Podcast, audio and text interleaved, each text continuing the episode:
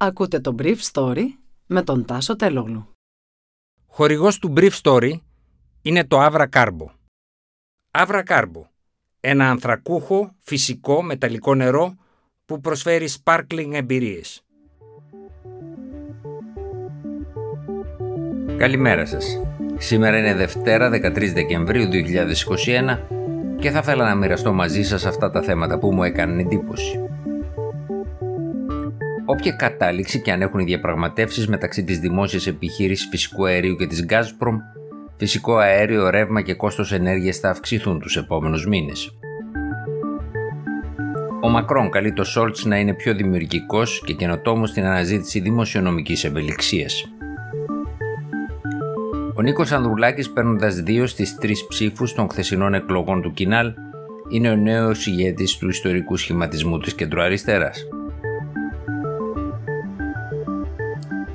Η συνέντευξη που έδωσε την Παρασκευή το βράδυ στο Special Report του Αντένα ο εκπρόσωπος του Πούτιν Δημήτρη Πεσκόφ ήταν σαφή στη διεύθυνση της ελληνικής κυβέρνησης. Αν θέλετε φθηνότερο αέριο, υπογράψτε μακροχρόνια συμφωνία με την Gazprom. Διάφοροι παράγοντες από την πολιτική και την οικονομία είχαν προειδοποιήσει τον Πρωθυπουργό Κυριάκο Μητσοτάκη ότι δεν θα μπορούσε να αποσπάσει με πολιτικό τρόπο χαμηλότερες τιμές αερίου από τη ρωσική ηγεσία.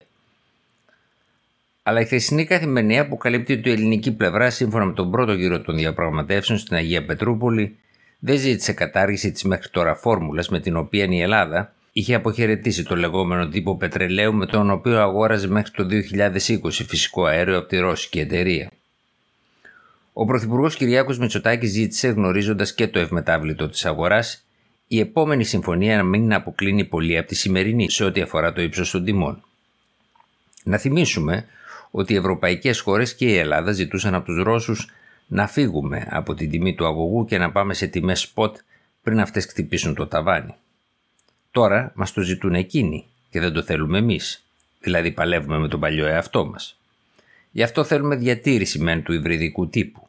Αυτός το δύο χιλιάδες είκοσι και το δύο χιλιάδες είκοσι ένα, σύμφωνα με την Καθημερινή της Κυριακής, ήταν εξήντα τοις εκατό συνδεδεμένος με το πετρέλαιο και σαράντα τοις εκατό με το τι τι εφ, την τιμή δηλαδή που διαμορφώνεται στο Ολλανδικό Hub φυσικού αερίου.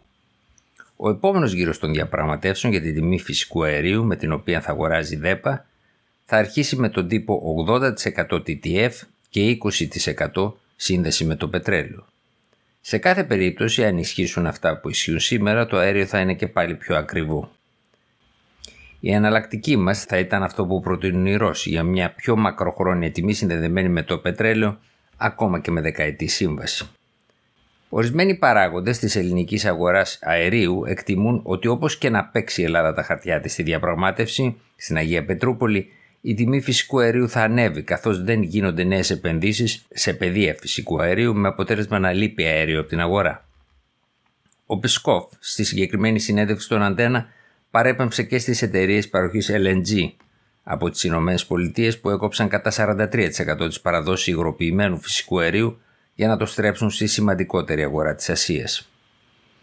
Σε μια άλλη εξέλιξη, η βουλγαρική κυβέρνηση ετοιμάζεται να επιβάλλει βαρύτατα πρόστιμα σε ελληνικές εταιρείες που καθυστέρουν το έργο του συνδετήριου αγωγού άι τζι μπι μεταξύ Ελλάδας και Βουλγαρίας, που θα μπορούσε να αλλάξει την κατεύθυνση του αερίου από νότο προς βορρά.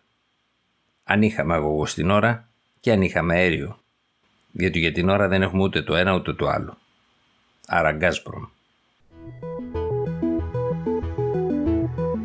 Θα χρειαστεί με τον ίδιο τρόπο να υπάρξουμε καινοτόμοι και να εφεύρουμε ορισμένες λύσεις για να λύσουμε προβλήματα χρηματοδότησης στην επόμενη περίοδο, είπε ο πρόεδρος Εμμανουέλ Μακρόν, υποδεχόμενος τον Όλαφ Σόλτς στο Παρίσι το Σαββατοκύριακο. Ο Μακρόν κάλεσε τον Γερμανό ηγέτη να μην υπάρξει επιστροφή σε συζητήσεις που είχαν γίνει στο παρελθόν σχετικά με τα εργαλεία της δημοσιονομικής πολιτικής. Χρειάζεται να απαντήσουμε σε ένα νέο περιβάλλον στην Ευρωπαϊκή Ένωση. Και αυτό διότι η Ένωση αντιμετωπίζει χωρίς προηγούμενο οικονομικές και κοινωνικές συνθήκες αμέσως μετά την πανδημία. Υπάρχει επίσης η ανάγκη να γίνουν επενδύσεις σε αυτό που ο Μακρόν αποκαλεί ευρωπαϊκή κυριαρχία, καθώς γεωπολιτικές προκλήσεις περιβάλλουν την Ένωση. Με απλά λόγια, η Γερμανία θα πρέπει να αυξήσει τις δαπάνες της και σε ό,τι αφορά την κλιματική μετάβαση, αλλά και σε ό,τι αφορά τους εξοπλισμούς. Ο Σόλτς δεν είναι έτοιμος να κάνει το δεύτερο, ενώ το πρώτο θέλει να το κάνει με το δικό του τρόπο. Παρ' όλα αυτά, ο Γάλλος πρόεδρος επέμεινε στις μεταξύ τους συνομιλίες ότι θα χρειαστεί πραγματισμός και καλές συμφωνίες.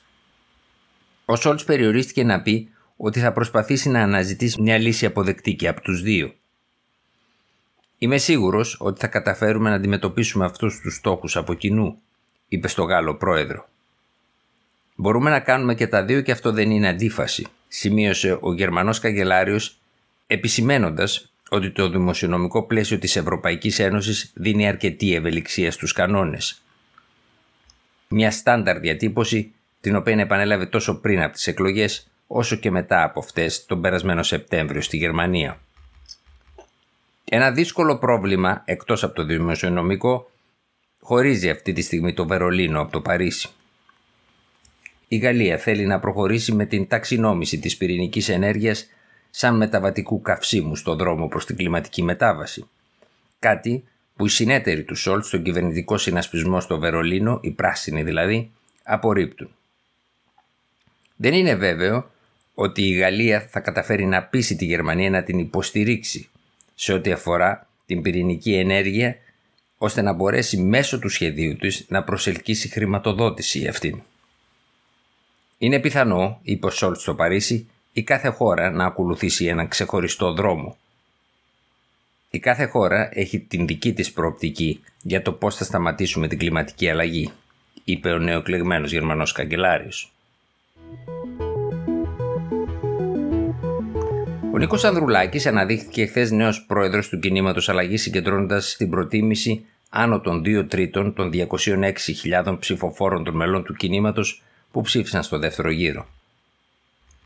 Ο σαρανταδυάχρονος ευρωβουλευτής από το Ηράκλειο, που στις εσωκομματικές εκλογές του δύο χιλιάδες δεκαεπτά είχε έρθει δεύτερος μετά τη φόβη γεννήματα, μίλησε χθες το βράδυ στο τηλέφωνο με τον αντίπαλό του, πρώην Πρωθυπουργό Γιώργο Παπανδρέου, και τον Πρωθυπουργό Κυριάκο Μητσοτάκη, που του τηλεφώνησε για να τον συγχαρεί. «Με ενότητα θα μεγαλώσουμε την παράταξη», φαίνεται να είπε ο κ. Ανδρουλάκης στον κ. Παπανδρέου. Μια από τις πρώτες δουλειές του νεοεκλεγμένου Προέδρου, που δεν είναι βουλευτής, είναι να ορίσει τον κοινοβουλευτικό εκπρόσωπο του ΠΑΣΟΚ. Πιθανότητες για αυτή τη θέση έχει και ο πρώην Υπουργός και βουλευτής Κώστας Σκανδαλίδης, που πάντως σε αντίθεση με τον κ. Ανδρουλάκη δεν σηματοδοτεί την ανανέωση. Το πρόβλημα αυτό δείχνει και το δίλημμα του σαρανταδυάχρονου πολιτικού, που έχει ένα γερασμένο κόμμα πίσω του χωρίς μεγάλες εφεδρίες στις νεότερες ηλικίες όλων των οργάνων του. Ήταν το Brief Story για σήμερα Δευτέρα, δεκατρείς Δεκεμβρίου δύο χιλιάδες είκοσι ένα.